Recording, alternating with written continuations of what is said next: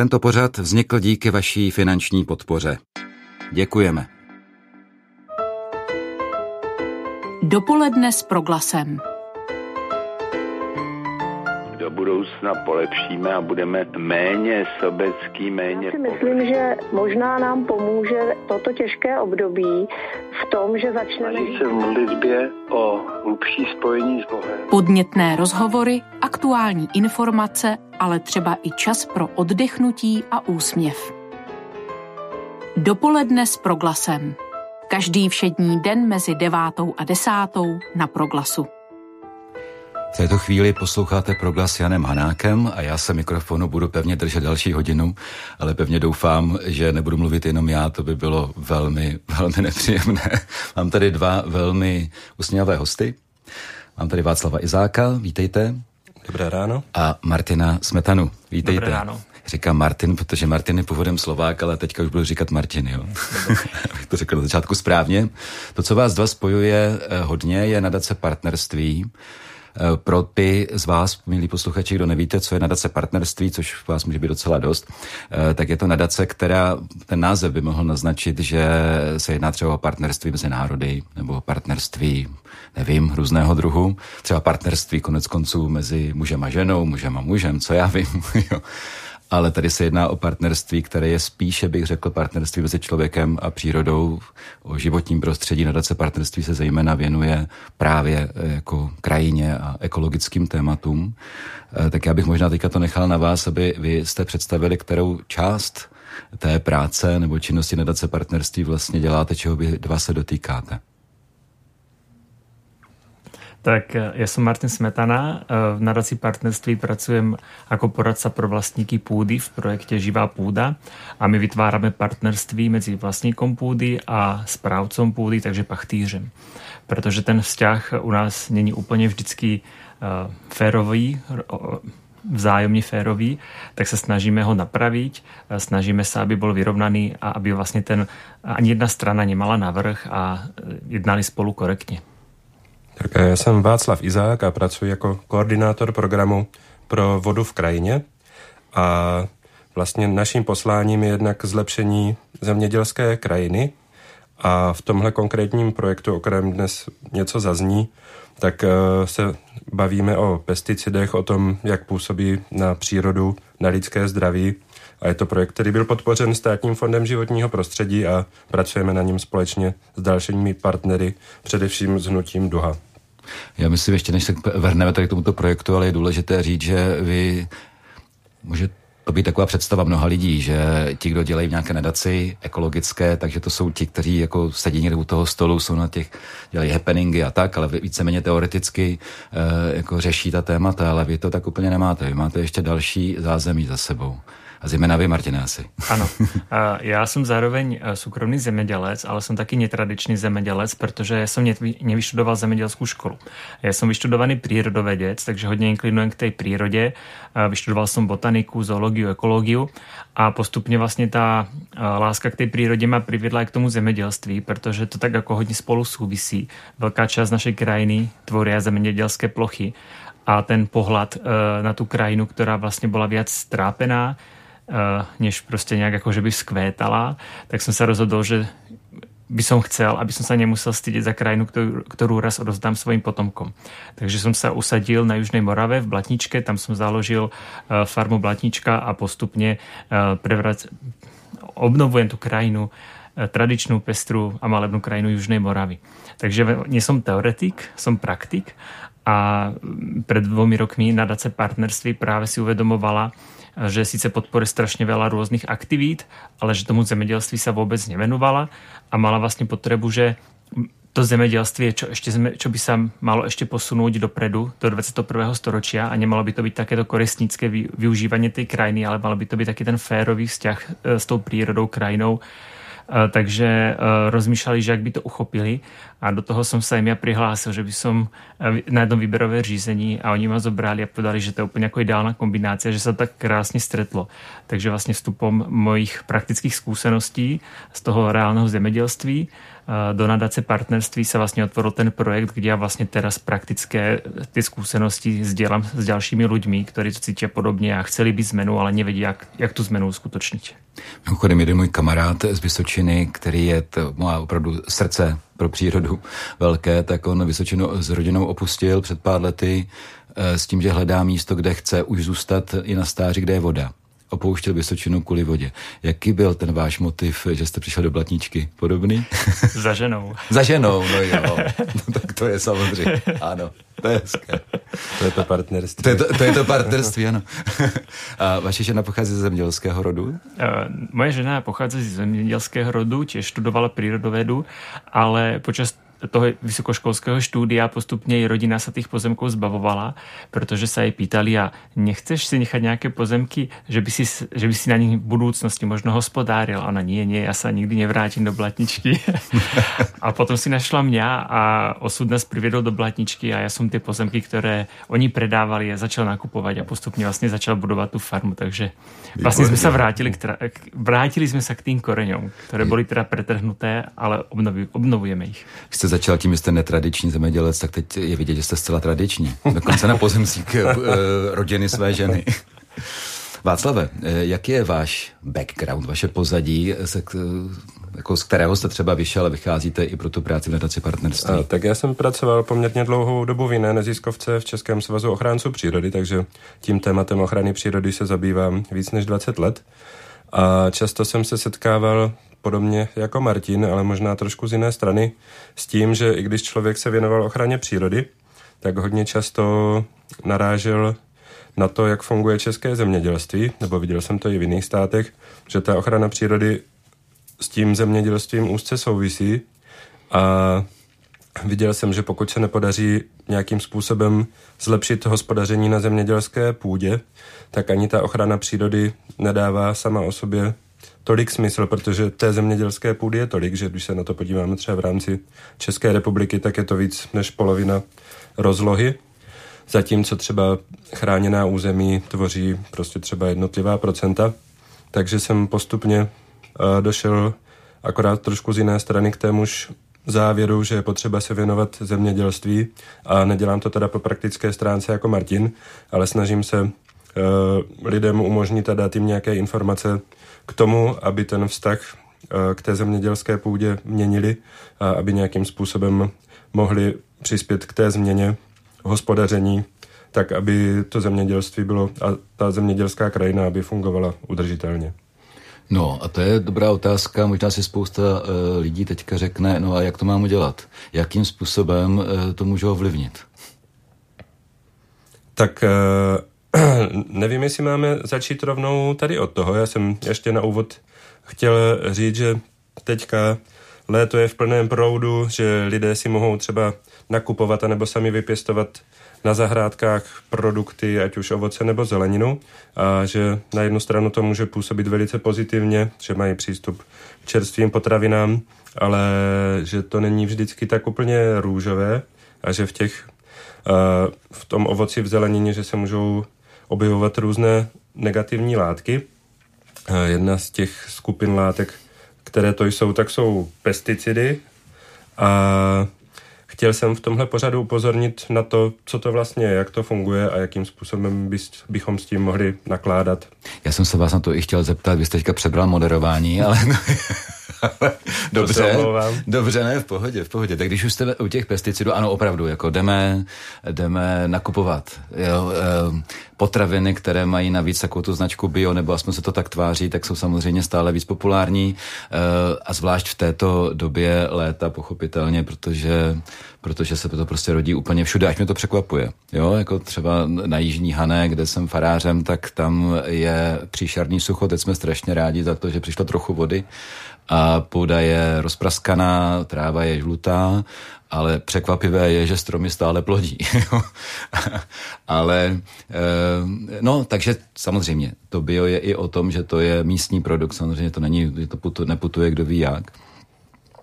Ale právě to, to je to, co mě zaujalo v tom, když jsme se třeba telefonovali, jste se kontaktoval, že přesto všechno jako eh, se nedá úplně asi věřit tomu, že když dojdu třeba Brně na zelený trh, nebo, eh, nebo jdu někam, kde je zboží označené jako bio, eh, že to tak opravdu je, že to je úplně v cajku. A to by mě docela zajímalo, proč to není v cajku. Vy jste zmiňoval ty pesticidy, to na mě teda působí jak z dávno věku, jo, prostě DDT třeba, nebo tak. To, to už si myslím, že už je dávno pryč, ne? Bohužel bylo by to dobře, kdyby to bylo dávno pryč, ale už z povahy těch látek, které vlastně jsou původně, nebo jsou určené k tomu, aby ničili takzvané škodlivé organismy, které na plodiny působí, tak e, ty látky se používají už velice dlouho. U nás třeba, když padla ta zmínka o DDT, tak to se u nás používalo od 60. let, pak v roce 74 e, bylo zakázáno ale stále i do současnosti, to znamená téměř po 50 letech, eh, se ty látky objevují v půdě nebo ve vodě, takže bohužel pesticidy nejsou něco z dávnověku, ale používají se dlouho, ale pořád v těch složkách životního prostředí zůstávají a naopak se tam ještě kumulují, takže bohužel zatím jsou tady s námi. Eh, chcete říct, že když já na farní zahradě, nebo já vypěstuju, oni stromy to plodí víceméně sami, já jim trochu pomáhám jenom, ale když tam jako vyrostou meruňky, dozrají a švestky a jabka a tak dál, a já si říkám, ty jsou prostě dokonale bio, protože jsou z mé zahrádky a nic tam na to nestříkám, tak se může stát, že bio nejsou, že tam ty pesticidy jsou. Tak záleží, o to, eh, záleží na tom, čemu budeme říkat bio, to pak můžeme probrat i s Martinem, ale pokud bychom si mysleli, že prostě automaticky budou nezávadné tím, že třeba sami žádné chemické látky nepoužíváme, tak bohužel tak jednoduše to nefunguje a tím, že ty látky jsou dlouhodobě obsaženy třeba ve vodě a v půdě, tak i tak se do těch plodů pak můžou dostat. Takže není to bohužel jenom o tom, kdo a jak to pěstuje, ale souvisí to i s tím obsahem v těch složkách životního prostředí, na který vždycky nemusíme mít třeba přímý vliv. Martine, vy jste ten tradiční, netradiční zeměděl z Blatničce. Máte sady? Mám sady. No a jak to je u vás teda? Máte tam ty pesticidy nebo něco takového, aniž byste je chtěl? No, ja nepochybujem o tom, že keď preberám pôdu, uh, pretože hospodárím prevažne na vlastných pozemkoch, pretože ty sady to je viac generačná záležitosť, tak uh, bohužiaľ som zmierený s tým, že tam tie uh, toxické látky mám. Eh, na druhou stranu výhoda těch stromov je, že jim to dlho trvá, než, než přijde prvá úroda, takže já se utěšujem tím, že v rámci možnosti něco z toho zmizne. Ale uh, jak jsem vyštudovaný přírodovedec, tak já bohužel jsem si vědomý toho, že mnohé ty látky v tom prostředí skutečně uh, zostávají dlouhou dobu. A protože mě hodně samému záleží, aby som sa zdravo stravoval, takže já sám žádné chemikálie, žádné látky na ochranu rastlín nepoužívám.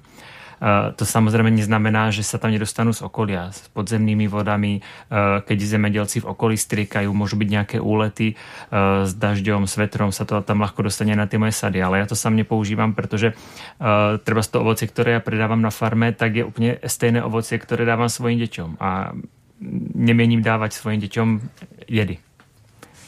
Takže... No to určitě, to chápu.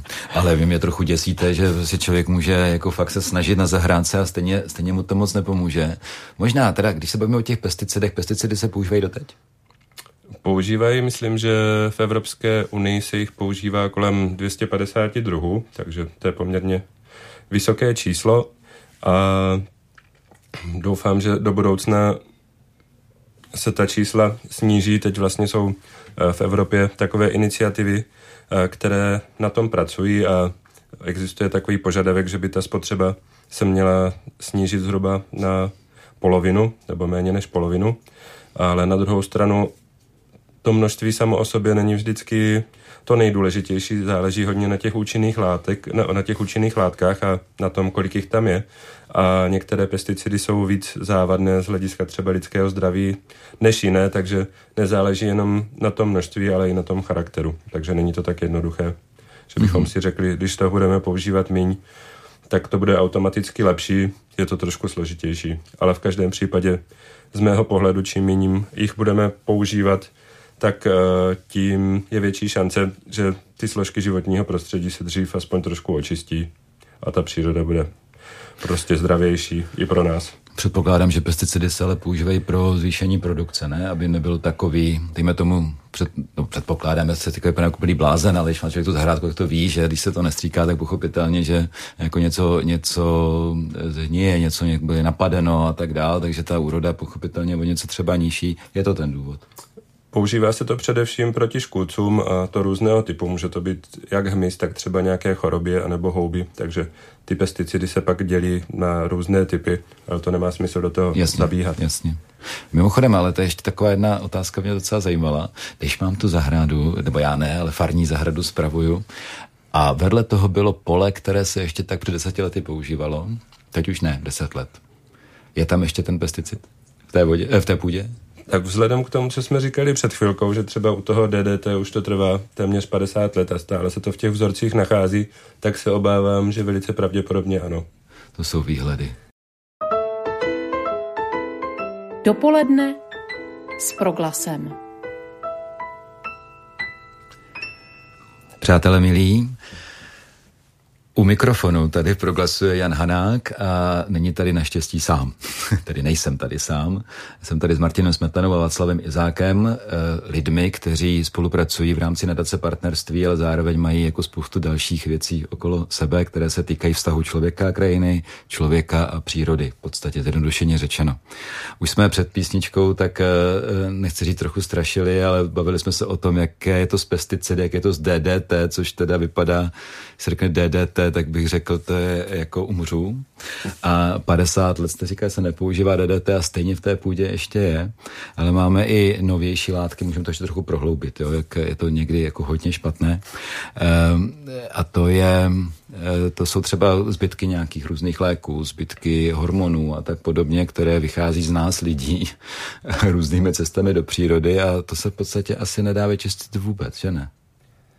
Tak v současné době tím, jak se zmodernizovaly eh, metody detekce, tak jedna věc je, že už jsme schopni to měřit, takže předtím třeba těch látek tam taky mohlo být relativně větší množství, ale nebyli jsme schopni to měřit, takže jsme o tom neměli takové povědomí, ale v současné době už tu možnost máme a zjišťujeme, že těm, těch látek tam samozřejmě přibývá. A na druhou stranu zase dobrá zpráva je, že eh, čím nebo jak se zlepšují metody té detekce, tak se zlepšují i metody čištění, takže to nám snad dává i takový pozitivní výhled, že i když tam těch uh, neúplně pozitivních látek nebo látek, které by působily na přírodu pozitivně, je víc a víc, tak snad uh, tím, jak lidstvo postupuje a vyvíjí se, tak bude schopno zase ty látky z těch přírodních složek i dostat. Ale těžko říct zatím. Martine, to tak úplně nepůsobí. To by mě docela Martine, čím vyhnojíte půdu? Ničím. Ničím? Uh, baktériami. Bakteriemi, jak to protože děláte? Ty, protože ja keď napríklad vysívam nejaké semená, tak ja ich namorím baktériami a tie baktérie potom hnoja za mňa.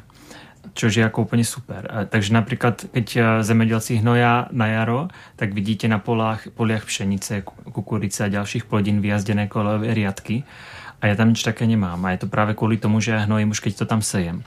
Mm-hmm. A tie baktérie dokážu si ten vzduch e, nachytať zo vzduchu samé a vlastně stále nechápem, prečo zemědělci hnoje dusíkom, keď vlastně väčšina vzduchu, ktorý dýchame, tvorí dusík. A stačí ho tým pomocou tých symbiotických baktérií, o ktorých sme sa učili na základnej škole, predpokladám všetci, vlastně tie ho dostanú ku koreňom tých rastlín a ty rastliny z toho ďalej fungujú. Zatiaľ, čo keď príde konvenčný zemedělec, ktorý je ten chemozemedělec, tak on tam vlastně vždycky na jaro, aby mu to dobre porástlo, dá poriadnu dávku dusíka, ten dusík je v pôde veľmi pohyblivý, veľmi rýchlo sa splaví do podzemných vod a potom to pijeme. Takže u mě nič také nehrozí. Super. A co když zemědělec eh, třeba hnojí chlebskou mrvu, protože má třeba prasata a tak dále, to je taky tak špatně? Eh, hnojenie organickými hnojivami je super, akorát v prípade eh, vodných zdrojov musí byť ten zemedělec na to opatrný. Tam sú nejaké predpisy. Eh, všeobecne povedané tých statkových hnojiv je tak málo, že si myslím, že v dnešnej dobe už nedochádza k nejakému prehnojovaniu pôdy, ako to mohlo dochádzať lokálne kedysi. Takže ja by som skôr bol za to, že pokiaľ niekto tie statkové hnojiva má, tak ich do tej pôdy dáva, pretože tú pôdu uh, zúrodňuje a je to určite lepšie, než tam potom dávať nejaké umelé látky, ktoré sa vyrábajú priemyselne. No, eh, omlouvám se všem, je tak, jako, že se bavíme o těch fekálních tématech, ale to s tím trochu souvisí. Co když někoho napadne, mám zahrádku, mám v rohu latrínu, že, tak tam to je přece tolik jako e, látek, které by mohly pomoct té zahrádce, že po nějakém čase, ne hned samozřejmě, že bych to zužitkoval a, a obsahem té latríny e, pohnojil třeba e, místo, kde budou jahody nebo něco takového. Je to dobrý nápad? Asi by to bol dobrý nápad, keby ste žili niekde ďaleko od civilizácie, nejedli žiadne lieky, nejedli žiadne striekané ovoci a tak ďalej, pretože vlastne všetko to, čo dostane človek do seba, vrátanie tých nielen pozitívnych, ale aj tých škodlivých látok, potom vlastne prechádzajú tými exkrementami a stále tam zostávajú. Takže sú tam zvyšky liekov, zvyšky eventuálnych nejakých hormonálnych prípravkov a podobne, tak ja osobne by som sa na záhradku nedal, aby som potom to ovocie z tej záhradky jedol. No a je z toho cesta nějak ven? Z té latríny? Třeba z té no tak ano, z té latríny, z té nejhlubších částí té latríny směrem na zahrádku nebo na pole. Těžko říct, tak já doufám, že moderní technologie najdou nějaký lék i na tohle a že budou schopni ty jednotlivé složky třeba oddělit tak, aby se některé jako dali využít v budoucnu i třeba k tomu hnojení. Mm-hmm. Tak určitě pokud se jedná o zahrádku, eh, která je moje, že jo, a kde já ovlivním i to, co do sebe dostávám a to, co je na té latrině, tak to můžu ovlivnit. Můžu ovlivnit to, co prochází mnou, to je jako eh, jasné. Ne, já nevím totiž, jako mě přijde vždycky takové velice zvláštní říkat si, tak ona technologie přináší eh, ty léky a všechno možné a teď samozřejmě se to nadužívá, protože proč ne, že a tak dále, toho hodně. A pak si řekneme, a ona přijde nějaká nová technologie, která nám to umožní vyčistit, jo. A mně to přijde, že to je takový začarovaný, jako taková spirála, prostě, že furt víc a víc technologie, víc a víc věcí, víc a víc konzumu vlastně, jo. Ehm, já mám za to, že se asi tady možná shodneme na tom, že jistá cesta může být přesně naopak, jo. Ne v tom neustálém růstu, ale spíš v tom nerůstu, jakože některé věci jednoduše uh, nepřehánět, jednoduše využívat třeba i léky, si někdy říkám, jeden můj kamarád mi říkal použít antibiotika, třeba širokospektrální antibiotika, to je e, jako když chceš zabít komára tam na té zdi kanónem. tak ten komár umře, no, kromě toho, že možná umře celý ten dům, jo. Ale e, že to natužívání je třeba často problém, no. E, tak to, to na té zahrádce se ovlivnit můžu, ne. Co ty pesticidy? Uh, Jak z toho se týče, no. uh, tak já myslím, že každý může minimálně začít sám u sebe. Takže eh, ty pesticidy se používají třeba nejenom v průmyslovém zemědělství nebo konvenčním, ale spoustu těch přípravků používají třeba i lidé na vlastních zahrádkách, takže mohli by určitě zvážit tohle a vždycky si zkusit dohledat něco o těch látkách, které vlastně na tu svou zahrádku dávají a zvážit, jestli jsou opravdu nutné nebo případně v jakém množství je používají. Pak samozřejmě, eh, pokud třeba vlastní zahrádku nemají, nebo když eh, vezmeme každého posluchače jako spotřebitele, který něco nakupuje, tak může samozřejmě si vybrat, od jakých producentů ty plody bere, takže určitě šetrnější pro přírodu a v tomhle smyslu větší záruka, že by to mohlo být v pořádku, také pokud bude nakupovat třeba bioprodukci, i když to automaticky neznamená, že tam nebude nic, tak ta šance pořád, že ty charakteristiky budou lepší, tak je rozhodně vyšší. A pak samozřejmě může se zkusit, pokud nakupuje v normálních obchodech nebo v nějakých řetězcích, tak může se ptát, může jim psat e-maily, ptát se, odkud to zboží je, jestli tuší právě, jaký je třeba obsah chemických látek hmm. a tak dále. Takže těch šancí není až tolik, ale něco se určitě dělat dá si vzpomínám na to, jak jsem před mnoha lety byl v Maďarsku o své kamarádky a moc se mi líbily tam Aerošpišta, taková pap, papričková pasta, prostě maďarská a takové vůbec jako místní výrobky. A já jsem říkal, prosím tě, eh, mohl bych to potom, než ještě do někde koupit, zavedeš mi do nějakého toho správného obchodu. A jako jo, jo, jo, jo. No a pak poslední den mě zavedla do jednoho nejmenovaného jako obrovského hypermarketu. Já jsem říkal, počkej, kam mě to vedeš, já chci ty místní produkty přece. No a teď jsme tam vešli a tam bylo, já nevím, netěžko odhadnout, ale řekl bych tak polovina eh, toho velkého hypermarketu byla plná místních produktů. Byly tam hromady dýní na zemi, jo? tam prostě opravdu jako regály s místními produkty. A ten stejný řetězec u nás, to je jenom jako takové to univerzální zboží, které mají úplně všude. A říkal jsem si, aha, tak ono to jako jde. Ono to jde, protože i ten řetězec nemá potřebu jako prodávat zrovna, já nevím, svoje zboží někde, které prodává všude, ono chce prodat, ono chce prostě mít zisk, že jo, a jestliže poptávka eh, je taková, že chceme ty dýně a ereš pišta a tak podobně, tak oni na to reagují. Takže to mě velmi zaujalo, že vlastně i tak velký moloch je možné eh, ovlivnit tím, že se někdo třeba neustále ptá, odkud to maso, nebo tu zeleninu, nebo něco, odkud to vlastně máte a jak se s tím pracuje, tak to mi přijde docela dobré. Jaký máte, Martine, vy úspěch třeba s prodejmi? Prodáváte třeba na trzích, ve svém obchudku, nebo prodáváte třeba i v nějakým velkým obchodáku? Já predávám z odvora. Já, ja keď som začínal, tak som práve rozmýšľal, ktorou cestou sa vydám. A protože jako u nás, jak hovoríte, ty supermarkety nie nastavené na lokálnu produkciu, takže už na začátku mi bylo jasné, že mojím cílem není predávať cez nějaké obchodné reťazce, Eh, takže já jsem si od samého začátku vlastně budoval nějaký image farmy. Eh, tým ľuďom som jasně deklaroval, že napriek tomu, že nie som ekologický zemědělec, tak hospodárím ekologicky, sice nie na papieri, ale v krajině. Takže eh, tým, že hospodárím nějakým způsobem, tak budujem tu krajinu, prístupem k nej šetrně a zároveň mám verím, že kvalitné produkty, ktoré, na které sice nemám papier, ale dávám na to svoje slovo a hovorím, že to jsou stejné věci, které jem ja sám, které dáváme svojim děťom a tu istú produkciu predávame, takže bol by som sám proti sebe, keby som tým zákazníkom predával nejaké druhotriedne podradné zboží. Hmm.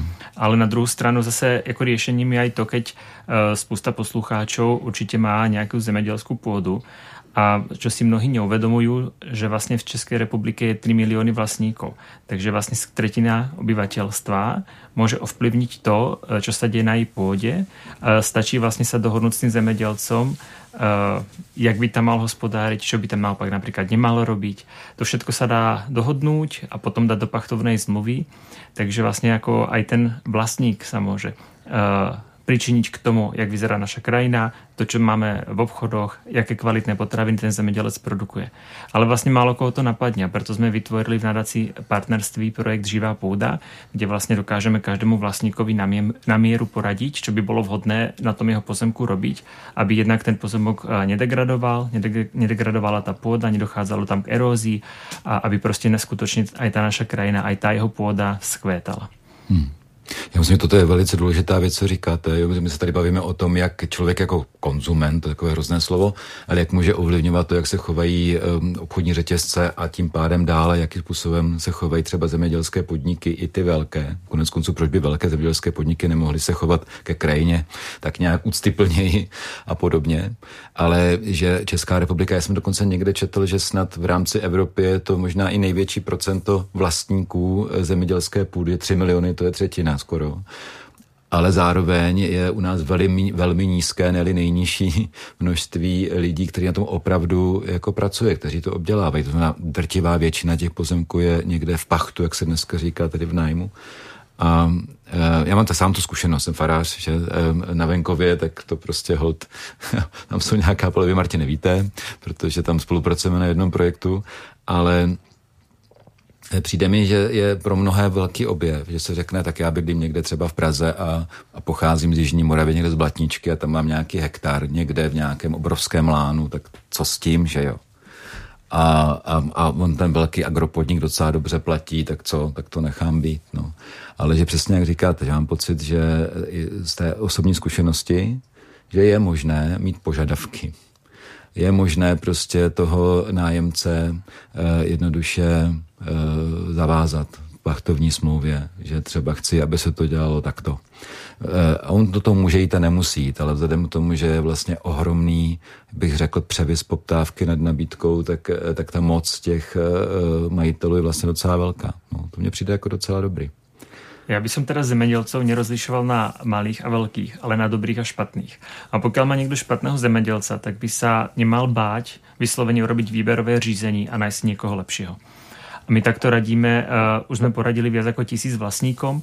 Jsou tam malí vlastníci, kteří přesně, jako ste spovedali, mají jedno malinké utopené políčko někde v obrovskom láně ale vůbec není důvod, aby, na tom, eh, aby to jeho pole prostě drancoval eh, nějakým korisnickým způsobem nějaký jako zlý zemědělec. Takže radíme aj väčším vlastníkom, aj církvám, takže niekoľkým farnostiam v plzeňskom biskupství sme poradili, kde vlastne tiež tí zemedelci proste boli trošku prekvapení, že zrazu prišli nejaké špecifické požiadavky, čo sa vlastne po nich chce ten hmm. vlastník.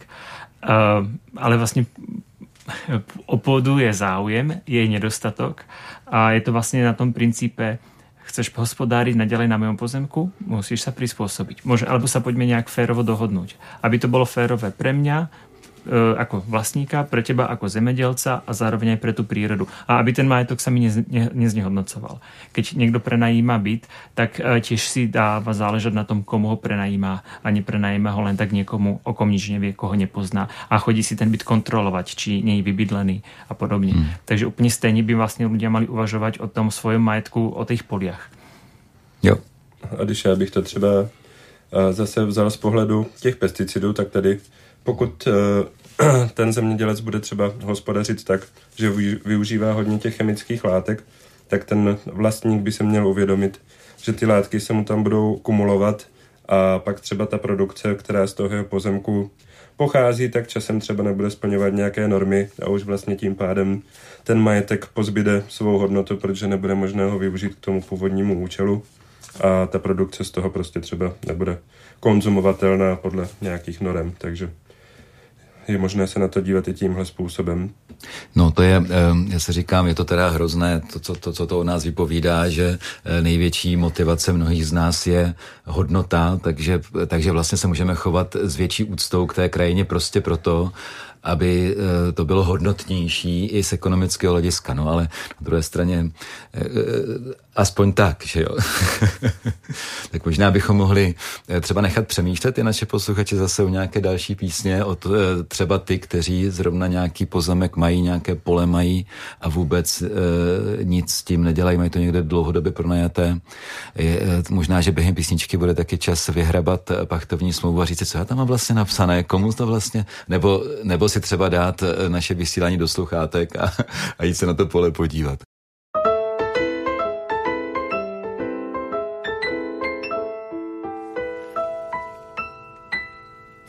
Držím se mikrofonu jako klíště. Jan Hanák, to je moje jméno.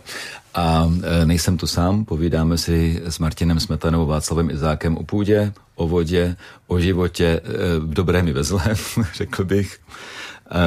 Ale celou dobu tady povídáme o tom taky, jak, jak vlastně je dobře pěstovat pokud možno s minimem nějakých nežádoucích látek a tak podobně, jak je dobře, abychom byli zdraví, abychom jedli zdravě, jak je dobře eh, jako se dívat na to a kontrolovat, kdo obdělává naši půdu, aby nebyla znehodnocována třeba nějakými látkami a tak. Ale všechno je to takové jako trošku jako účelové, mně přijde. Jo, i když za to hodně slyšíme, jo. A já bych to možná moc rád posunul trošku dál. Eh, dost mě v tom inspiruje třeba taky papež František ve své encyklice Laudato Si, kde on říká, že naše sestra, matka země je nejvíce vykořišťovanou vůbec. Jo. Že zajímavým způsobem propojuje jako ekologické téma a téma sociální v podstatě. Jo. E, protože mám za to, že jako ta krajina nám nepatří. Jo. Že my máme v ní nějakou roli. Jo. E, že je to role vůdcovská, to asi jo, ale u toho máme rozum a svobodnou vůli, ale nepatří nám, že ona sama o sobě, ta krajina přece má právo existovat, e, ať už má pro mě nějaký užitek nebo ne. Jak se na to koukáte vy? Já jako zemědělec to vnímám tak, že krajinu mám požičanou od svojich potomků. Takže mal by som ju zanechať minimálně v takom stave, akom som ju získal, něli v lepšom. A myslím si, že som ju získal vo veľmi špatnom stave, takže osobně robím všetko preto, aby som sa fakt nemusel stydět za to, v akom stave ju odozdám. A mhm. myslím si, že takýchto ľudí je u nás hodně akurát nie sú proste vidieť. Akurát proste na väčšine tých polí sa hospodári neudržateľným spôsobom, ale myslím si, že v poslednej dobe sa tá doba sa to mení, sa to zlepšuje, protože si ľudia uvedomujú, že vlastne ta pôda prostě by mala být niečo viac, než len výrobný prostředok. Mm-hmm. Já myslím, že to je jako naše odpovědnost i vůči přírodě nebo vůči biodiverzitě, abychom se k té půdě chovali jinak. A když to vezmu zase jako na takovou tu nižší úroveň, tak ona nám ani nic jiného nezbývá, protože pořád člověk není v pozici že by mohl bez té přírody a bez biodiverzity fungovat. Takže doufám, že ta příroda nás k tomu stejně jako přímo nebo nepřímo dotlačí, ať chceme nebo nechceme. Takže to a ten princip správcovství, o kterém říkal Martin, tak mě je rozhodně taky blízký, ale myslím, že to není úplně ani naše svobodné rozhodnutí a stejně naštěstí, možná naštěstí, stejně nám nic jiného nezbyde, takže myslím, že čím dřív se o tu přírodu nebo o tu zemědělskou krajinu budeme starat trošku líp, tak tím víc to pomůže vlastně i nám. Hlavně jako v současnosti, kdy člověk vidí, že klimatická změna probíhá a ty dopady jsou hmm. hodně výrazný, že minimálně třeba viditelně tak, eh, že dochází k těm uh, hodně výrazným výkyvům, třeba teplotním nebo srážkovým, tak pokud eh, se o tu zemědělskou krajinu nebudeme starat líp, tak se nebudeme schopni jako vyrovnat ani tady s těmi přírodními jevy. Takže myslím, že ta příroda nás k tomu tak jak tak jako dotlačí bez ohledu na naše rozhodnutí, což je jenom hmm. dobře za mě. To je otázka, no přesto si myslím, že to věc svobodné volby je, že člověk eh, se může rozhodnout i proto, že umře. Jo, že to prostě eh, známe to. Jsme schopní se rozhodovat i pro úplnou destrukci, i když je to z, z, z mnoha důvodů a faktorů vlastně úplně nesmyslné, přesto to uděláme, jo, z různých důvodů. Um, no mně tohle přijde jako velice jako silné téma, protože samozřejmě, když se podíváme příroda a člověk, tak často se to tak jako předkládá, jako že by to byly ne snad přímo protiklady, ale dvě stejně jako hodnotné a silné entity, které nějakým způsobem přicházejí k sobě z různých pozic. Člověk se stará o přírodu nebo ji ničí, o příroda slouží člověku, anebo, nebo třeba i vládne v nějaké džungli, nebo co já vím. Jo? E, to je jeden pohled. A druhý pohled je, ne, to takhle nelze jako brát, protože ten ekosystém je jenom jeden, životní prostředí je jenom jedno, vesmír je jeden, planeta Země je jedna a, a je v ní spousta mimo jiné i organismů. Jeden z těch organismů je člověk. Člověk je výjimečný, samozřejmě, ale tak stejně tak je výjimečný mravenec. Jo? Ale člověk má tu výjimečnost, která v nás je a to já vnímám, to je prostě e, jako naše schopnost nějakého přesahu, schopnost milovat, e, schopnost přemýšlet, schopnost svobodně se rozhodovat třeba. Jo? A jsou to schopnosti, které podle mého názoru jsou tady proto, abychom já jsem teolog, já jsem kněz, já si myslím, že totiž Marek Orkovácha to říkal, že má pocit, že ten eh, šestý den stvoření ještě neskončil. Jo, v tom, v tom obrazu stvoření, jak máme v Biblii, prostě šestý den Bůh tvoří člověka odpoledne někde, v té metafoře té básní a jakoby předal člověku tu štafetu, hele, teď ty tvoř spolu se mnou, jo, buď ten kreativní, který to, to, to co máš, prostě rozvíjej dál, rozvíjej tu krajinu dál, jo. Um, a my si to často vykládáme tak, že nejsme ti pastýři té krajiny, ale že jsme ti firerové té krajiny. Jo. Tak to si myslím, že je něco, co, co je uh, aspoň za mě jako důležitý motiv pro to, jak třeba přistupuju k těm farním polím. No. Um, tak to jsem tady řekl svůj názor, místo abych se zeptal, že to je úplně strašné. No.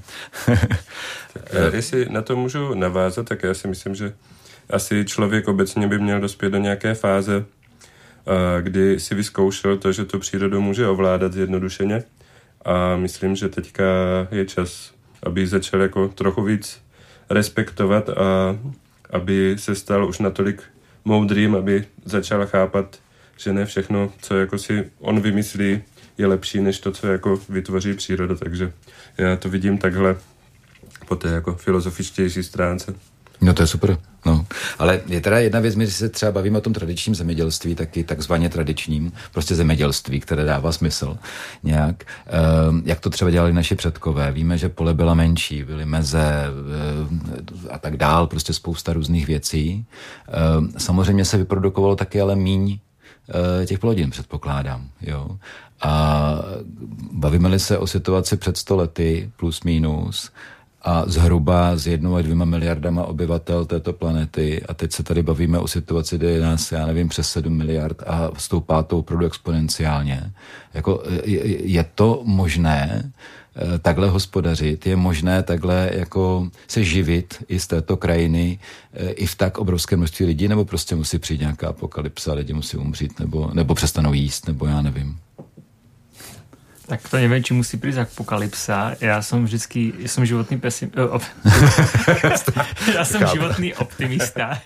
Uh, a poznáme hodně zemědělců, kteří hospodáří udržatelně, nemusí být nutně ekologický zemědělci, mnohí z nich jsou ale ekologickými zemědělcami. A i tuto na Južné Morave hospodária tak, že vlastně tu půdu, tu krajinu vlastně zvelebují.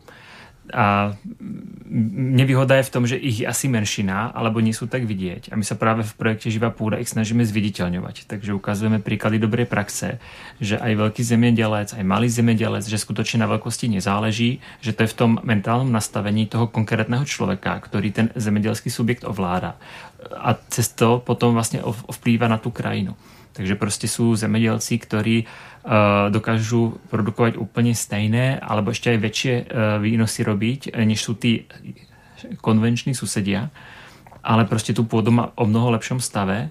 A keď přijde sucho, keď přijde ta apokalypsa, tak on napriek tomu, že sú nižšie výnosy, ale ty výnosy sú nižšie napríklad o 10%.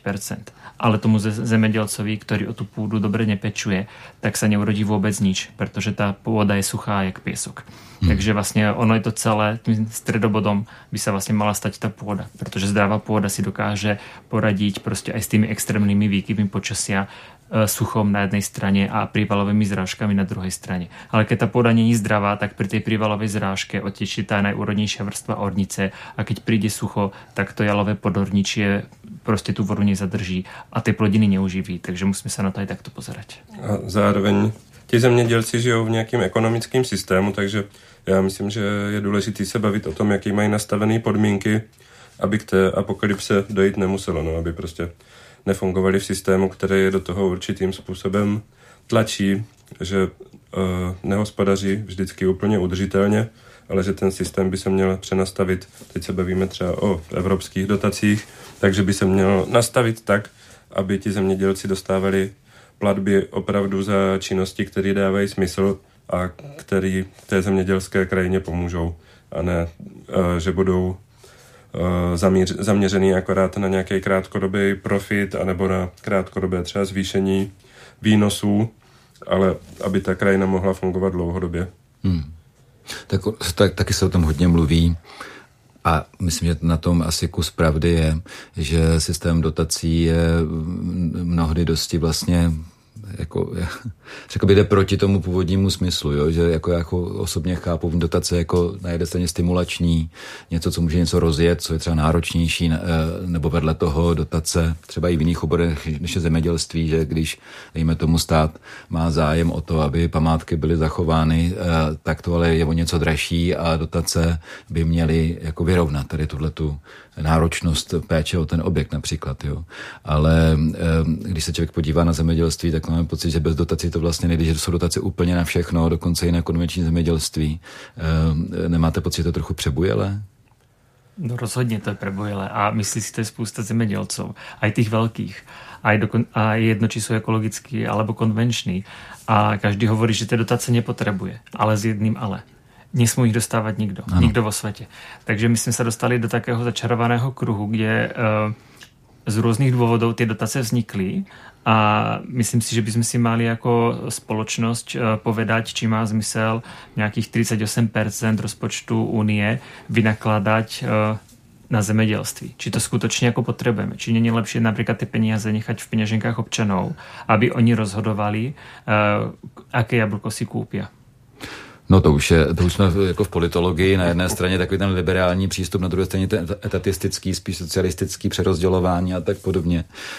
Dobře, ale dejme tomu, že Evropská unie čistě teoreticky, když se to teda nedokážu vůbec představit, ale čistě teoreticky se může jako celek rozhodnout k tomu, škrkáme veškeré zemědělské dotace, narovnají se nějaké vztahy.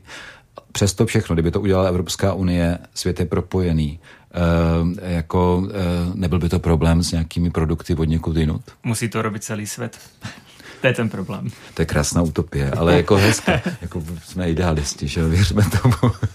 no, tak já myslím, že tady jako uh, se střetávají dva takové pohledy. Jednak to zemědělství je specifický v tom, že vyrábí potraviny a ty potraviny potřebuje každý, ale zároveň se k tomu společnost staví, jako by to byla jakákoliv jiná výrobní činnost, nebo jak to říct. Takže myslím, že tohle jsou věci, které jdou jako částečně proti sobě a že společnost by se měla rozhodnout, jakým způsobem k tomu chce přistupovat. Protože tím, že se tam vyrábí potraviny, tak proto je tam třeba velký tlak na tu podporu nebo snaha tenhle sektor nějakým způsobem ovlivňovat, protože tam jde jako o bezpečnost států, obyvatel i možná nejvíc o nějakou psychickou pohodu, aby lidi se nebáli, že těch potravin bude nedostatek. Ale na druhou stranu pak si myslím, že není úplně správný na to používat uh, principy volného trhu a prostě takovýhle typy pouček ekonomických, které třeba můžou fungovat v jiných sektorech, ale je potřeba se na to dívat trošku jinak. Mm-hmm.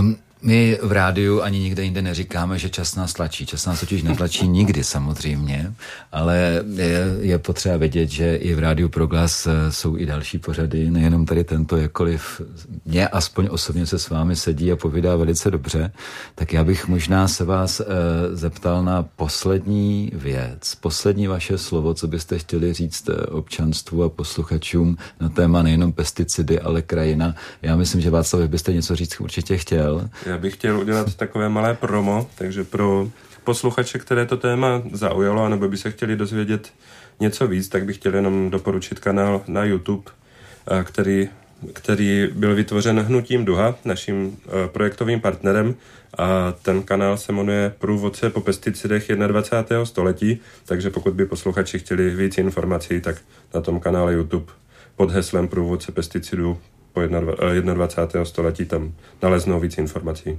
Je to jasně řečeno, i když eh, eh, nevím, jestli bych z této pozvánky si zrovna řekl, je průvodce pesticidy, to chci vědět. Martine, vaše poslední slovo. Já to zakončím optimisticky. Kdo má pôdu a záleží mu, v akom má stave, tak se může obrátit na bezplatnou poradnu živej půdy, kde mu na míru poradíme, čo by se na tom jeho pozemku dalo zlepšit. Super. Tak já jenom připomenu, že našimi hosty byl Václav Izák a e, Martin Smetana, ty to řeknu správně slovensky, e, krom jiného tedy experti e, nadace partnerství. A od mikrofonu na proglasu se v této chvíli loučí e, Jan Hanák. Dopoledne s proglasem. Každý všední den mezi devátou a desátou na proglasu.